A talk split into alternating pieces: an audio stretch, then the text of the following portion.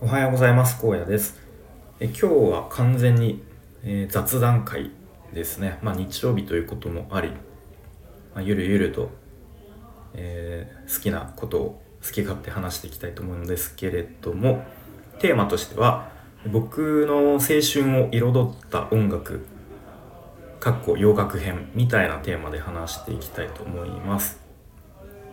とまあこの音楽なんか僕の好きな音楽について、えー、勝手に語る回っていうのを前からなんとなくやりたかったんですが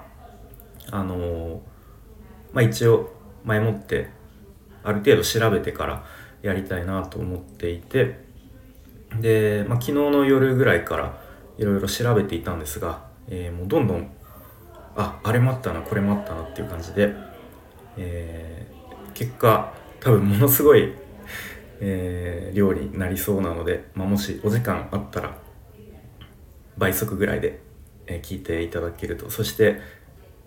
なんかちょっと趣味が同じような感じのバンドとか曲が、えー、好きだったらなんかコメントとかで「あ分かる分かる」みたいな共感してもらえると僕も、えー、嬉しいなと思います。でまあ僕がなんか洋楽という音楽に触れてそしてどっぷりハマったのがやっぱりあの高校生の時なんですね。それまでは、まあ、音楽というと大体、まあ、j p o p で、まあ、なんとなくいわゆるヒットチャートのトップ10みたいなところを中心に聞いていましたね。まあ大体小学生のまあ、高学年ぐらいからなんとなくそういうのを自分から、うん、聞き出してで当時はあの家の近くにゲオですね。レンタルビデオとかレンタル CD ショップに、まあ、それこそ CD を借りに行って家で録音してですぐもう一番安い当日レンタルみたいなのですぐ返しに行くみたいな感じで聞いてましたね。うん、でまあ中学もあんまり洋楽とかは聞かずにいたかな中3ぐらいの時でなんか洋楽もかっこいいらしいみたいなことでちょっと興味持ち出したのかな。で高校生になってと僕の家の当時当時っていうか地元の、えーと近くにその区区の図書館かな、うん、図書館が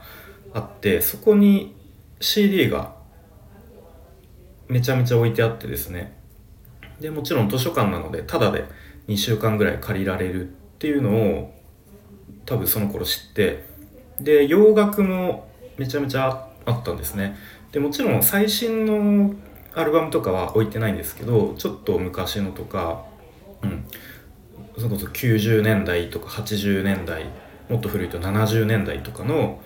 そういう洋楽のアルバムがめちゃめちゃ置いてあってしかもタダで借りられるっていうことでそっから洋楽をもうなんか聞きあさりましたね。うん、でどっぷりとあなんか日本以外にもこんなかっこいい音楽とか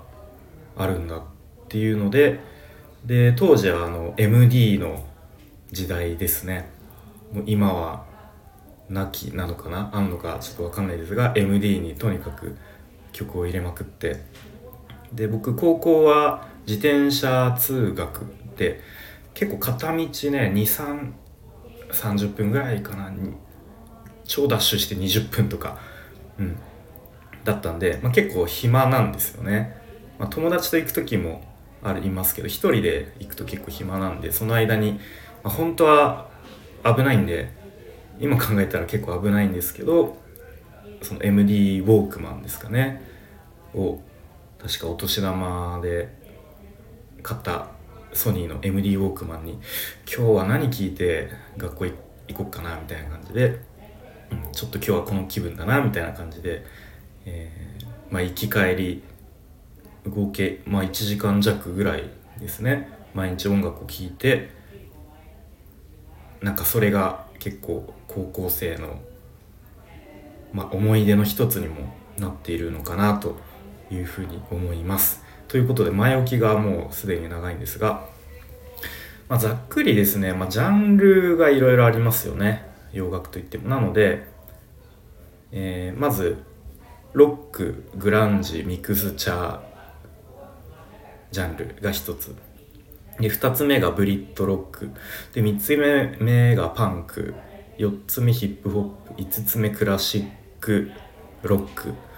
6つ目メタルヘビーメタルみたいな感じでちょっとジャンルを分けましたが、まあ、後半につれてどんどん多分コメントが浅くなっていきます、はい、なので、まあ、前半がよりこう僕の思い入れが強いバンド曲たちが出てくるという感じですね。はい。ではまずは早速バンド名からいきたいと思いますがレッドホットチリペッパーズ。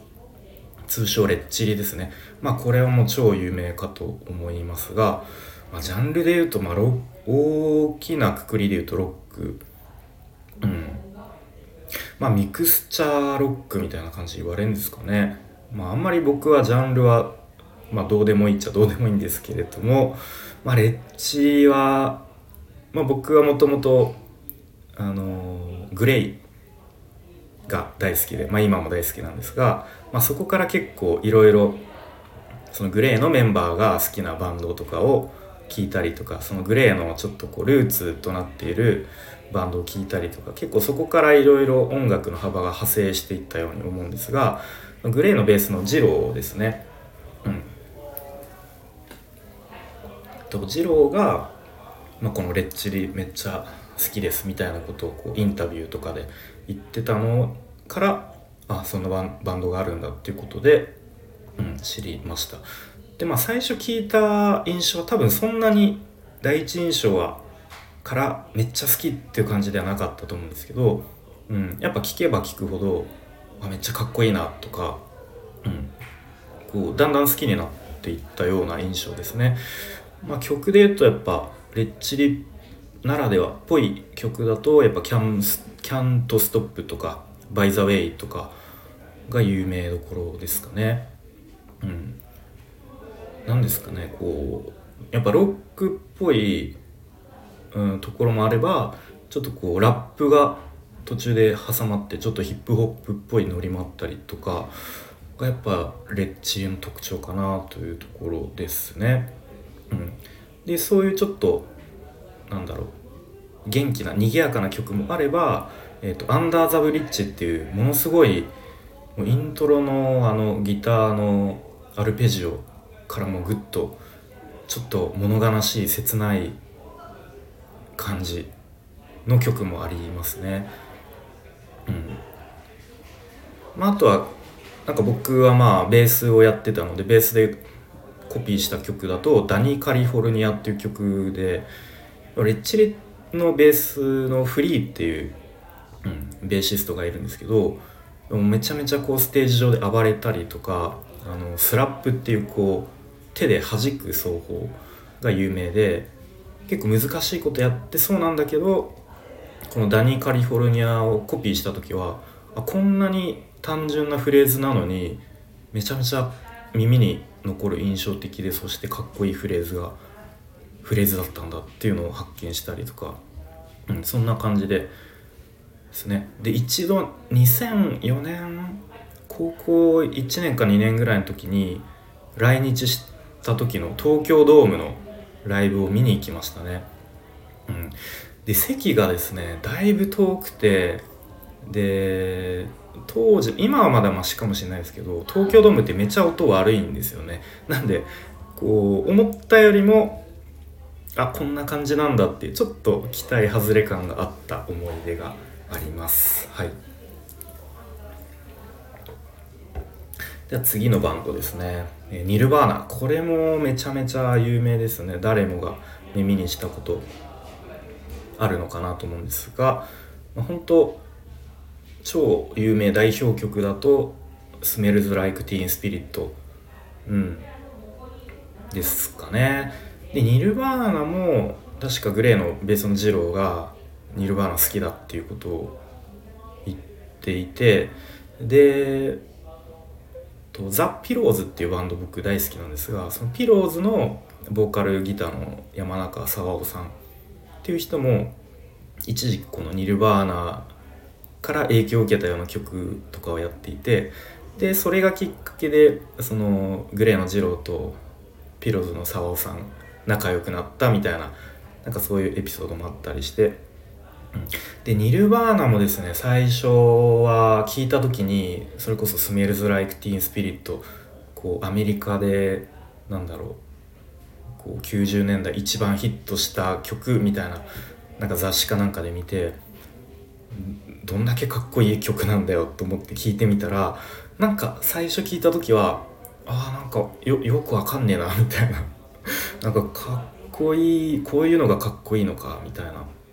うん、感じで。まあでもニルバーナもやっぱ聞くうちにどんどんかっこよさ引き込まれていった感じですね。まあ、そのこの「スメルズ・ライク」とかあとは「リチウム」って曲ですかね。が結構象徴的かなと思うんですけどすごい最初静かな感じで始まってサビでガツンとめちゃめちゃあの叫ぶみたいなそういうこう生と動の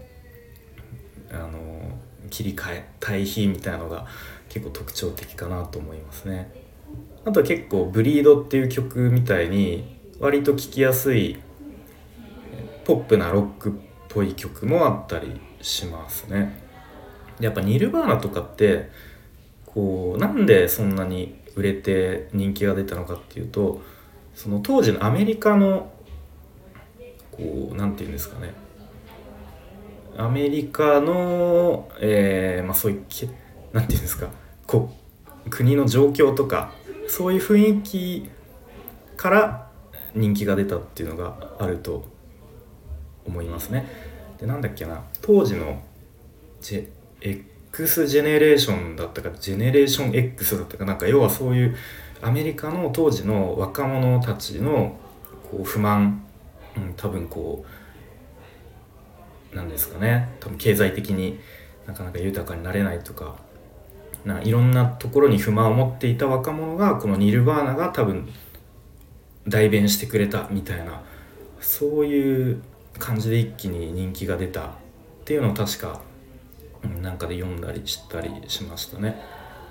でニルバーナあのカート・コバーンっていうあのギター弾きながら歌うボーカルがいて、まあ、結局若くして亡くなってしまうんですがそのカート・コバーンの何て言うんですかねその佇まいとか全然客にこびないみたいな商業ロックに反発するみたいなそういうのがそういう当時のアメリカの若者とかにすごく支持を得たみたいな確かそういう感じだったと思います。はい、でその今言った商業ロックまさに商業ロックをの代表みたいに多分されていたのがガンズローゼス。うん、で確か当時そのニルバーナはそのそのガンズローゼズのことをちょっと悪く言ったりとかしてなんかそういうのが確かあったと思います。ガンズもまあ一通りアルバムは聴いたけどそんなにドハマりはしてないかなっていう感じですね。うん。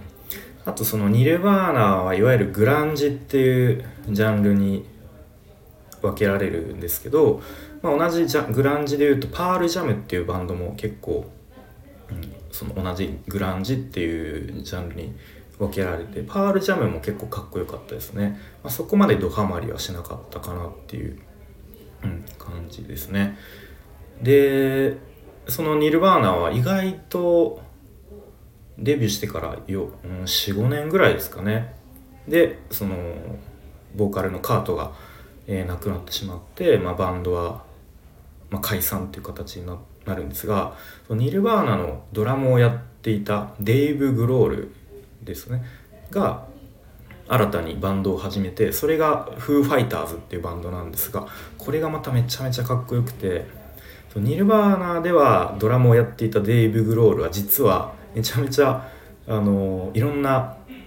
多彩な歌もうまいしギターも弾けるし、まあ、もちろんドラムもうまいしみたいな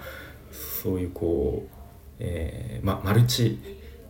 ポテンシャルみたいなそういう人物でそのデイブ・グロール中心に、えー、そのフーファイターズっていうバンドが始まってこれもかっこよいですね。多分今もやってると思います、うん。まあ、ちょっと代表曲あんまり思い浮かばないんですけれどもなんかさっきちらっと聞いてたら「エバーロング」っていう曲とかかっこよかったですね。はい。この辺が結構グランジの感じの流れかなっていうところですね。はい。あとは、まあ、ちょっと毛色が変わってレディオヘッド、まあ、これも有名かなと思うんですがもう聞きましたが最初に聴いたアルバムが OK コンピューターっていう、まあ、多分めちゃめちゃ売れたアルバムなんですけれどもなんか聞いた最初の印象はなんかあんまりあれ？これはかっこいいのがかっこいいのかな？みたいな。あんまりピンとこなかったんですが結構レディオヘッドってそのアルバムごとにめちゃめちゃ雰囲気が変わってきたバンドなんですね。で確かデビューアルバムがパブロ・ハニーかな？うん。がファーストアルバムだと思うんですけどパブロ・ハニーの時はすごいポップなロックバンドみたいな感じですごい聴きやすくてかっこいいんですね。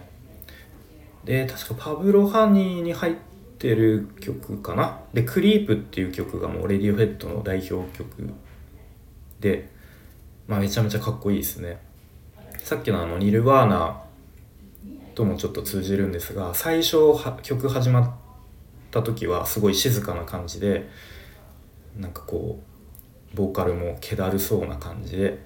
歌いだしてサビサビ前で一気にギターがジャガッジャガッって入ってきてサビで一気にジャーみたいな盛り上がるみたいなそういう曲ですね、うん、クリープが結構代表曲かなと。で2枚目のアルバムが The Bends だと思うんですけどこの辺はちょっと Pablo Honey よりもちょっと暗い感じダークな感じだけど、うん、でもやっぱかっこいい。ロック。ギターロックっていう感じなんですね。で多分3枚目か4枚目ぐらいがそのさっき言った OK コンピューターなんですがこの辺から結構デジタルっぽい感じとかちょっとこう変化球みたいな曲が増えてきてなのでここから後のアルバムはちょっとこう何ですかね。あんまり洋楽初心者が聴くと良さがわからないみたいな感じになっちゃうかもしれないですね。うん、まあでもある意味そのアルバムごとに全然こう雰囲気が違うっていうのも、まあ、レディオヘッドの特徴でありすごいいいいいところとか面白いところかなと思いますね。はい、で次のバンドが、えー、リンキンパーク。うん、でリンキンパークも何ですかねミクスチャーと言われるんですかね。うん。まあ、結構ちょっとうーんヒップホップっぽいところもあったかな、まあ、ちょっとリンキンパークもちゃんと聞き込んでないんですけどうん。まあでもなんかこうちょっと気合い入れたい時とかたまに聞きたくなります。で確かボーカルの方が以前なんか突然亡くなってしまったみたいなそんな感じだったと思うんですけどうん。で多分代表曲だとな「ナム」でいいのかな発音が。NUMB うんとか結構かっこいいですね。うん。リンキンパークも結構ファーストとセカンドアルバムぐらいの時はところはよく聞きました。はい。で次がレイジアゲンストマシンレイジアゲンストザマシンかな？うん。ですね。まあこれはこれこそなんかミクスチャーっていう感じがぴったりなのかな。結構もううララップ？ラップ多めみたいな。でギターのリフもずっと同じリフを繰り返してちょっと何ですかね縦乗りというか。うん。で結構ギターソロとかがこの音どうやって出してんのみたいななんかすごいあの変化球みたいな感じのギターソロが印象的ですね。で、まあ、やっぱ代表曲は「ゲリラ・レディオ」ゲリララジオレディオか、うん、ちなみにすごいどうでもいいんですがこのゲリラっていうのをちゃんと正式な発音するとあの動物のゴリラと確か一緒っていうほんとどうでもいい。何にも使えない豆知識ですが、まあ、このゲリラレディオが、うん、たまに聞きたくなりますね。はい。このレイジも結構ファーストセカンドあたり初期の頃よく聞いたなっていう印象ですね。はい。で次ですね。次がウィーザー。ウィーザーもよく聞いたな。あの本当にポップな超聴きやすいギターロックっていう。うん。でどの曲も盛り上がる曲もちょっと切ない曲もとにかくメロディーがポップで聴きやすいっていう印象ですね。うん、でなんかメンバー全員、まあ、ボーカルリリバースクオモさんだったかな？なんかそんな名前だったと思うんですけどすごいなんか冴えない大学生みたいな佇まいで眼鏡かけてね、うん、なんかそういうのもまたいいなっていう感じですよね。で代表曲、まあ、結構初期の方が割と僕よく聴いてたかな「バディ・ホリー」っていう曲とか、まあ、あとはイントロの切なさがもうすごい印象的なのが「アイランド・イン・ザ・サン」っていう曲とかあとはなんかあのー、ボアボアさんいるじゃないですか、うん、あの日本でも人気のねボアさんの「メリクリ」っていう曲をなぜかウィーザーがカバーしてるのが入ってるアルバムとかって多分結構日本のこと好きなんだろうなという感じですね。うん、ちゃんと日本語で拙い日本語でメリクリをカバーしているっていうのがどっかのアルバムに入ってますね。うん、このウィーザーもいいですね。はい。で結構そのギターロック系でなんとなく印象が似てるのがプライマルスクリームでも正直プライマルスクリームはそんなに聞き込んだっていう感じではないんですけどなんかロックスっていう曲とカントリーガールっていう曲が、まあ、結構有名だと思うんですけどこのなんか2曲がねめちゃめちゃ好きでたまに聴きたくなったりして。であのグレーの久しギターの久しが多分プライマルスクリーム結構好きでたまにそのライブ会場のえーと、会場あ要は開演までのこう場内にかかっている SE っていうんですか？それでたまにプライマルスクリーンかかってたりしておなんか今日の SE は久し選曲かなみたいな えことがあったりしますね。うん、であとは、まあ、これも結構有名というか王道というか U2 ですね。うん、U2 も結構デビューは古い古いっていうかもうかなり大御所っていう感じですよねで確か当時僕が大学校高校2年か3年かな。確かまだ iPod 初期の iPod が結構じわじわと人気になってきたぐらいの頃かな。で多分そのアップルの CM ソングとしてバーティゴっていうのが使われてて結構それが印象的ですね。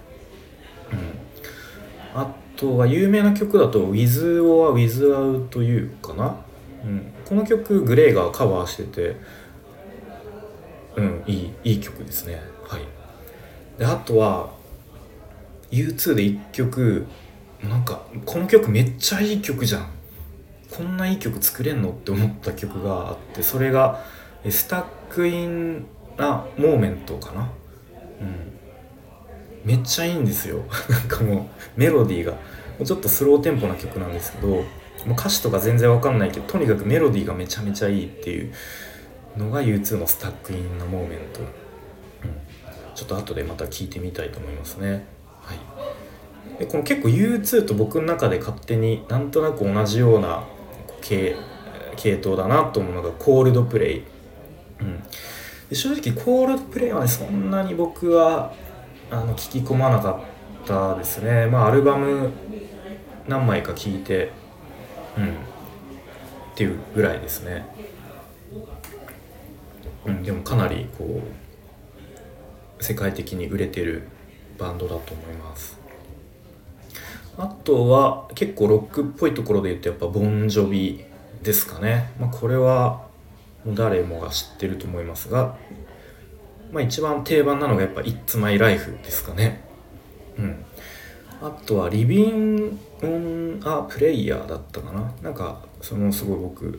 きだったですね。ボンジョビは確かベストアルバム借りて、うんまあ、一通りこう代表曲は知ってるかなっていう程度かな。うん。まあかっこいいですよね普通に。で結構ボンジョビビとなんとなく同じような経路かなっていうのがエアエアロスミス。なんか今思い出したけどなんか昔なんか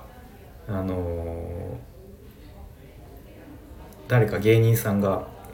芸人さんかな？なんかのネタかわかんないですけど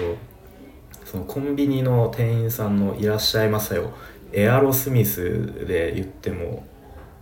バレないかみたいななんかやってた気がするのを今思い出しましたがえー、っとやっぱ一番有名なのはあれですかね。アルマゲドンの「I don't want I don't want to miss a sing」かな、うん、が一番、まあ、日本人にとっては馴染みあるかなと思うんですけど。まあ他の曲とかも普通にかっこいいですよね。まあエアロスミスも僕ベストアルバム借りてまあ代表どころ一通り聞いたかなっていう程度ですかね。うん、あとはミスタービッグ、うん。まあ、これも、まあ、ベストアルバム聞いた程度なんですけど「To Be With You」ですかね。かっこいいですよね。ちょっとアコースティックな感じでなんかあれ弾けたらめっちゃかっこいいだろうなって思って、えー、ましたね。はい。あとはクイーン確か紅白出てましたかね。ちょっとクイーンのとこ見逃したんですがうん。まあ、クイーンのベストアルバム聴いた程度ですけれども僕の中であのなぜか好きなのが「Don't Stop Me Now」まあ、これ結構有名なんですかね。うん。なんか CM とかでも流れてたかな,、うん、この曲いいですよね。めちゃめちゃあの途中から一気になんかスピード感上がって疾走感あるみたいな、うん、とかあとは「アナザーワンカッツザカッツザダス」とか なんかこの曲もあの、エピソードがあって高校時代のサッカー部の友達、うん、地元同じ友達が、えー、アナザアナザワくんっていう子がいたんですね。で、まあ、当時あのガラケー時代ですよ。でまあガラケー時代の人はあの共感してもらえると思うんですけどあのメールアドレスを結構何にするみたいなちょっとこだわったりとかちょっとメアド変えたわみたいな、うん、ちょっとたまに変えてメアド変え変えたくなるみたいなのとかあるとあったと思うんですけどその穴沢くんがですねある日メールアドレスを「アナザーワンカッツなんとか」みたいなこのクイーンの「アナザーワンカッツ・ザ・ダスト」をちょっともじってで日本語読みすると「アナザワなんとかその下の名前までぴったりになるみたいな。もうすげえなみたいな。そういうそれがきっかけでなんかクイーンの「アナザーワンカッツ・ザ・ダスト」なんか好きになりましたね。はい。ということでここまでがロックグランジミクスチャーざっくり分けた、えー、バンドたちですね。はい。では次のジャンルがブリッドロックブリティッシュロック、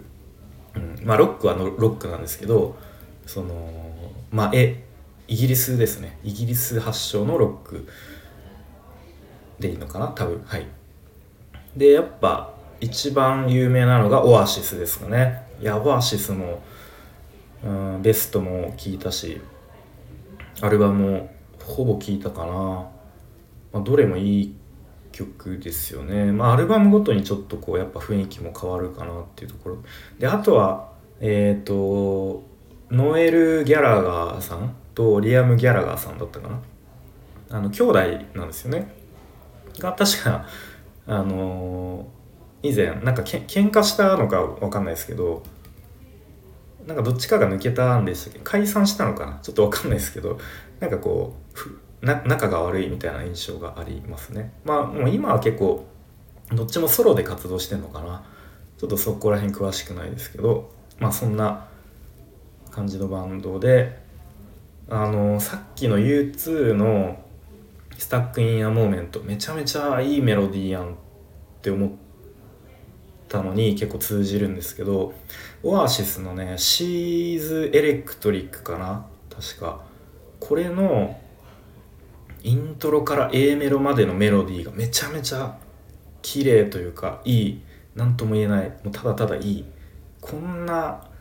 いいメロディー作れんのって思うぐらい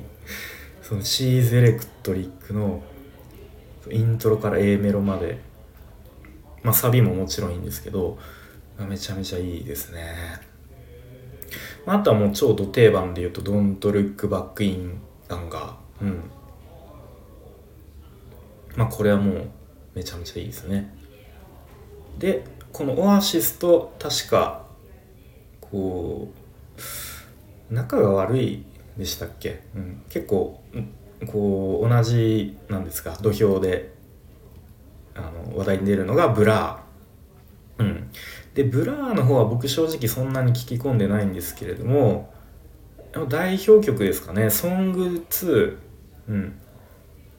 がやっぱたまに聴きたくなりますね。これもなんかこう静かなとこと急にガツンとくるとこのこう静と動の対比みたいなさっきのニルヴァーナじゃないですけどそれがかっこいい曲ですね。うん。また Country House かな。ブラーだったと思うんです。けどそのレモンすごい好きですね。はい。であと確か、えっと、そのブラーのボーカルの人が別でバンドを始めたっていうバンドがゴリラズかな。うん。これ確か僕当時全然そういうブラーの人がやってるとか知らずになんかフラッとあのタワレコかどっか入ってこう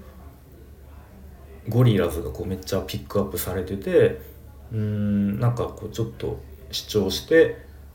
なんかその場で買 CD 買ったような思い出がありますね。今もその CD どっか行っちゃったんですけどうん。結構当時はそういうジャケ買いじゃないですけどフラッとタワレコ入って洋楽なんかちょっとこれ良さそうだなみたいな買っちゃうみたいなことしてましたね。はい。まあブリブリットロックっていうのかブリティッシュロック。は一応まあなんか僕の知識の中ではこれぐらいかな。まあ他にもあの後から思い出すかもしれませんが一旦こうですね。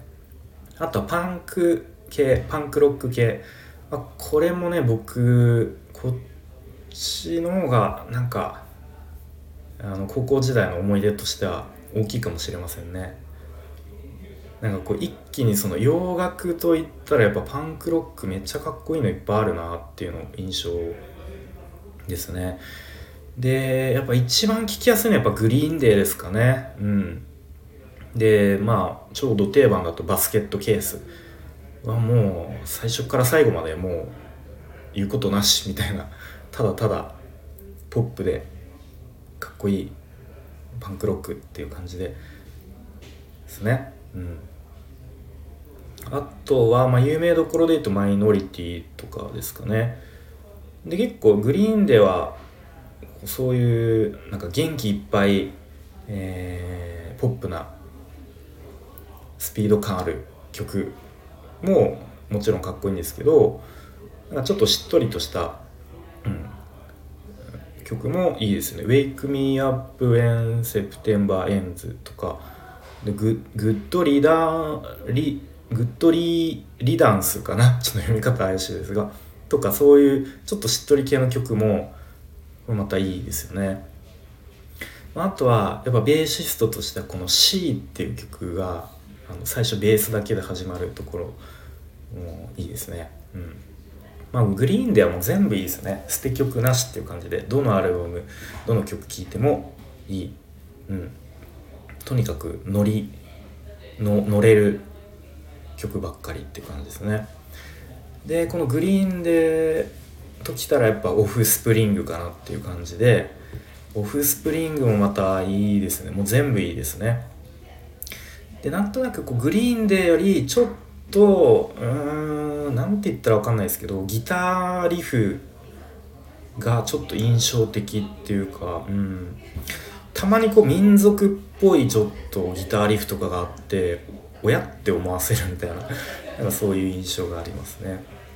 でも代表どころだとやっぱ Pretty Fly になるんですかね。うん。とかあとはもうなんもう底抜けに明るい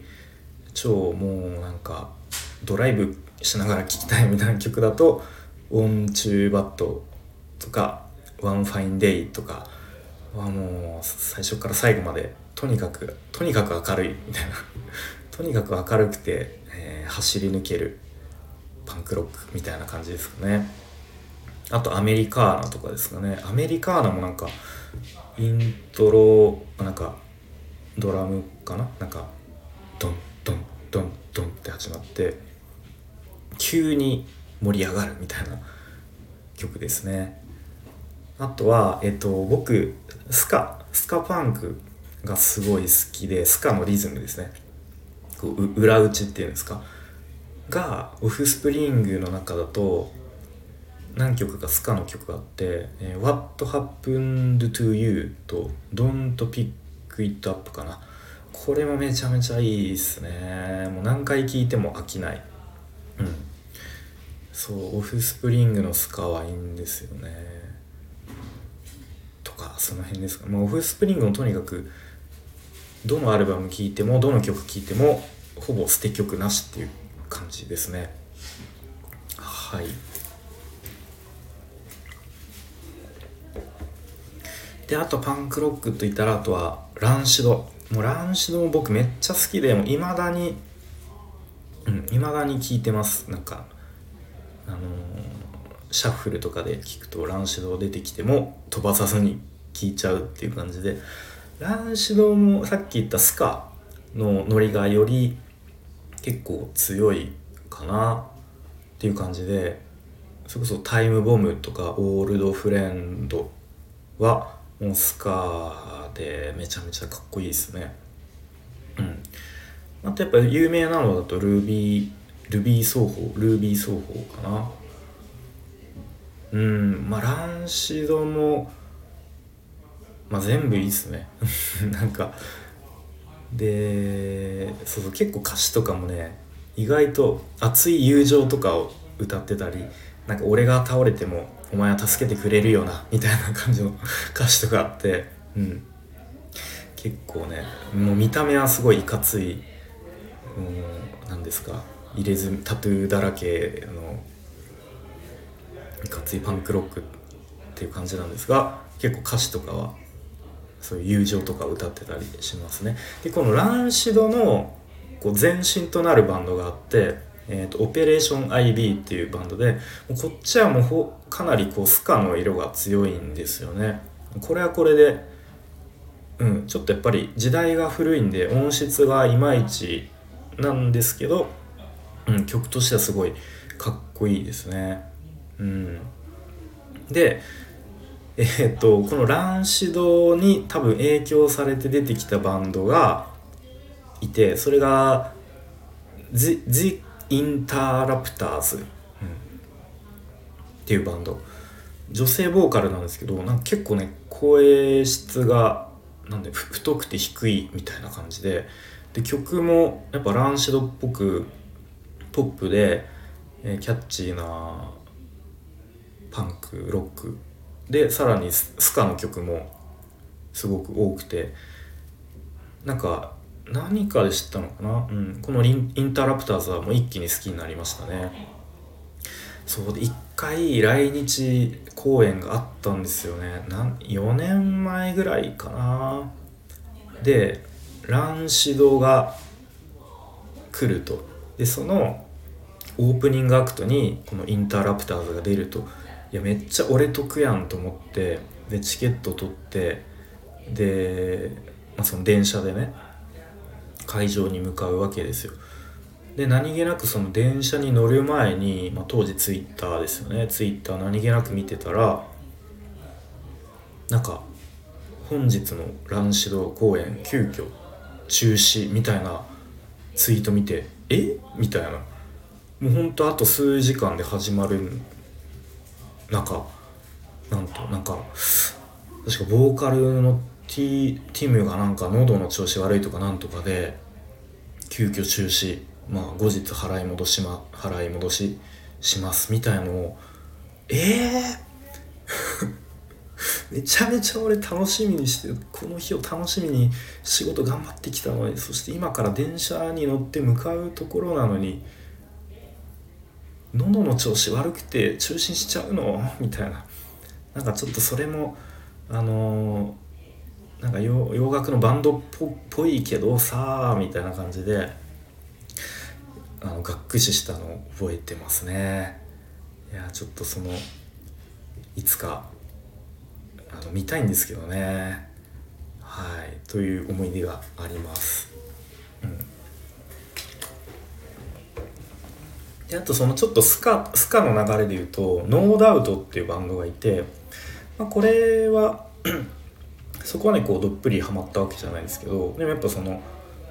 スカのパンクでこういろいろ僕も当時なんか同じようなバンドいないかなって探してた時に見つけたのがノーダウトですね。でこれもなんか女性ボーカルでならではのこうかっこよさみたいのがあって。うん。これも結構好きですね。はい。であとはサム41これもだいぶかなりだいぶかなり有名かと思いますがこれもハマりましたね。うん。結構さっきのオフスプリングっぽくてよりなんかなんなんて言うんだろうな。ちょっと演奏が結構ね途中からちょっとこうメタルっぽいフレリフとかが入ってきたりそういう意味でも特徴的ですねサム41。うんで結構アルバム初期の頃はすごい明るいポップな、えー、キャッチーなパンクロックっていう感じなんですがだんだん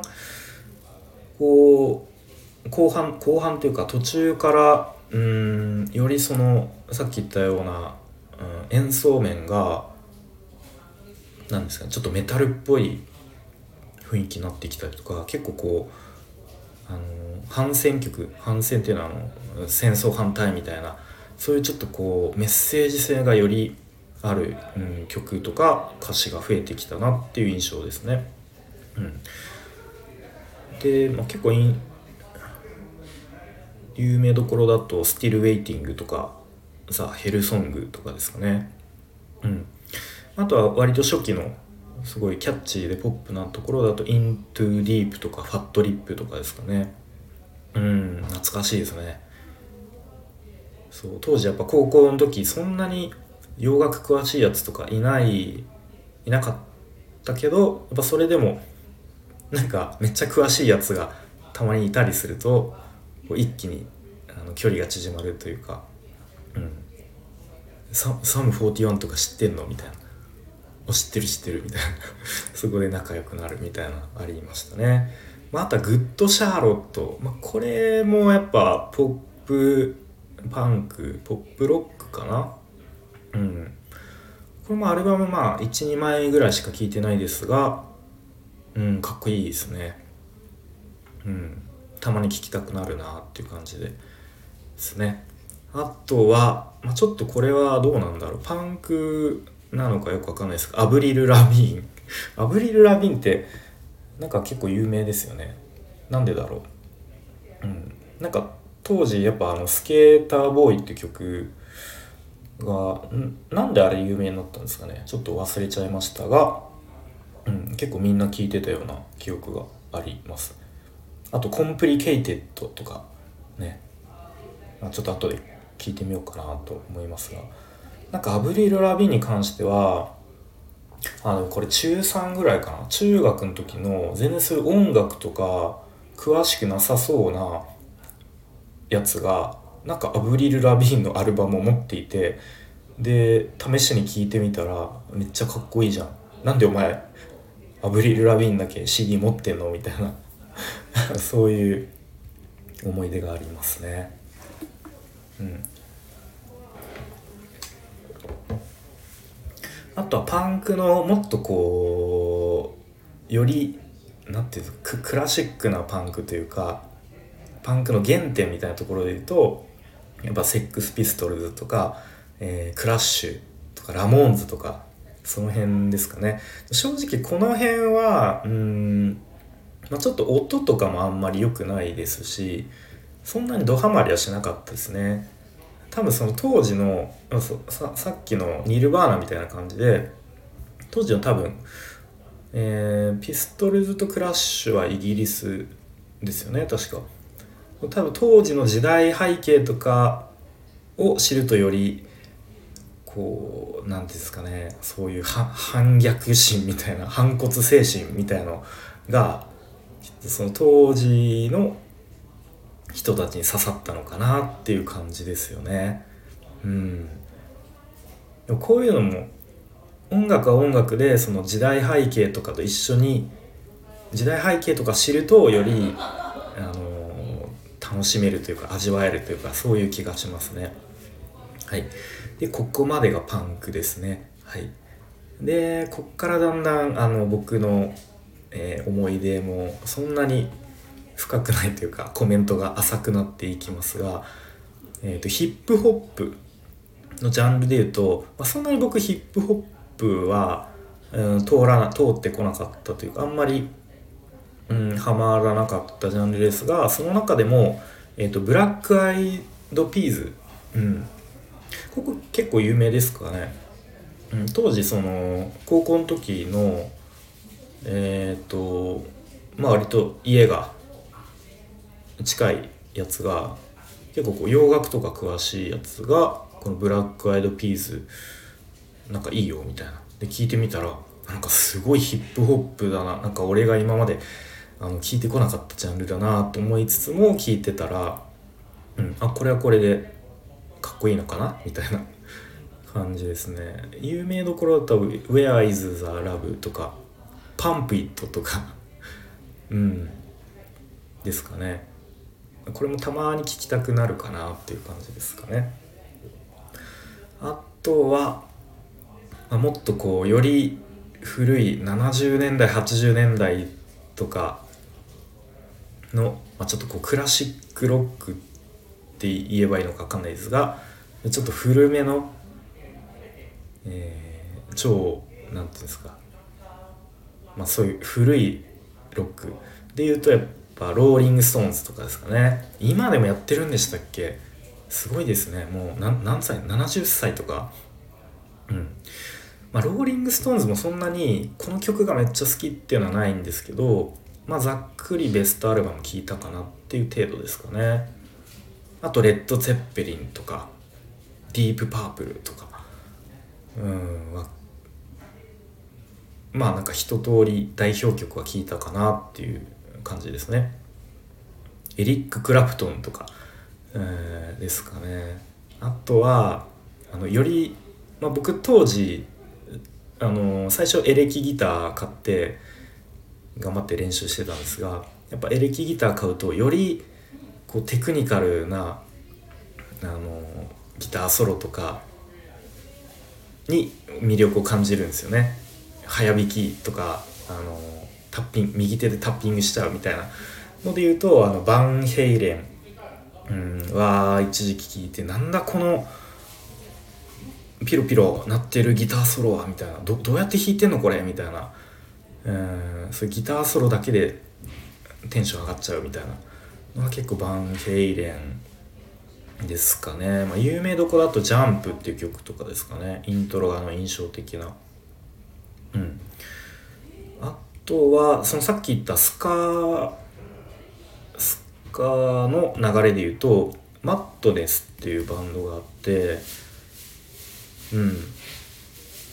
のアルバムも一通り聴きましたね「One Step Beyond」が多分有名なのかな。なんか一時期家であの部屋で流して踊ってましたね、うん、で一緒に子供たちも一緒に真似して踊るみたいな「えー、 One Step Beyond」っていう曲。あのよかったら聴いてみてください。で最後がもうメタルヘビーメタル。まあメタルですかね、まあ、メタルもねちょっと僕高校生の時にはちょっとこうなんだろう。おおお重ちょっと重いなみたいな。ちょっと胃もたれしちゃうなみたいな。そういう、うん、印象があってあんまりこうドハマりはしなかったですがまあでも一通りこう有名どころは聞いたかなっていう。のでまあメタルといえばやっぱメタリカですかね。うん。は聞いたっすね。当時高校の時の1年生でクラス一緒になったやつがそのギターめっちゃうまいやついてでなんかメタリカとか弾いてましたね。うん。そうそうそう。まああとは えっとマリリン・マンソン。これはメタルなのかちょっとよくわかんないですが曲もそんなに聴いてないですが当時1年生 これも1年生高校1年の時にクラス一緒になった、えー、ちょっとこう物静かな、うん、子がなんかマリリン・マンソンめっちゃ好きみたいな。何そのマリリン・マンソンって人なの？バンドなの？みたいな。で聞いてみたら聞いてみたらっていうかもうなんかこ怖いんですよね。なんかそのいでたちが。なんかもうか顔真っ白みたいななんか眉毛ないのか、うん、なんかちょっと怖いなみたいな。曲も激しいなよくわかんないけどなんで君はこれが好きなの？みたいな。であの、まあ、当時はね年賀状とか、うん、こう友達ともやり取りしててもうその子は年賀状にもなんかマリリン・マンソンのあの絵とか描いてきて、うん、もうあいつと言ったらマリリン・マンソンみたいな。あだ名もなんかマンソンとか呼ばれてた気しますね、うん、でも僕はちょっと曲はあんまり知らないっていう、えー、ただそういう思い出があるマリリン・マンソン。あとはもうこれはメタルなのかな。もうちょっとジャンルがよくわかんないですがスリップノットっていうバンドがいてでやっぱ高校生とかの時って、まあ、今日はあの洋楽編ですがやっぱ x ジャパンとかみんな聞いてうわめっちゃかっこいいみたいな。ツーバスドラムどこどこどこみたいな。ツーバスかっけえみたいになるんですよ。うん、で洋楽だとめっちゃ速いツーバスとかみたいなところで言うとこのスリップノットの ドラムのツーバスがもうなんかマシンガンみたいな。ドコドコドコドコみたいな。うん、それがかっこよくて聴いてた思い出がありますね。うん、なんかスリップノットもなんか仮面みたいのつけてしかもその仮面もなんかこ怖いんですよね。なんかそんな印象です。うん。えー、ということで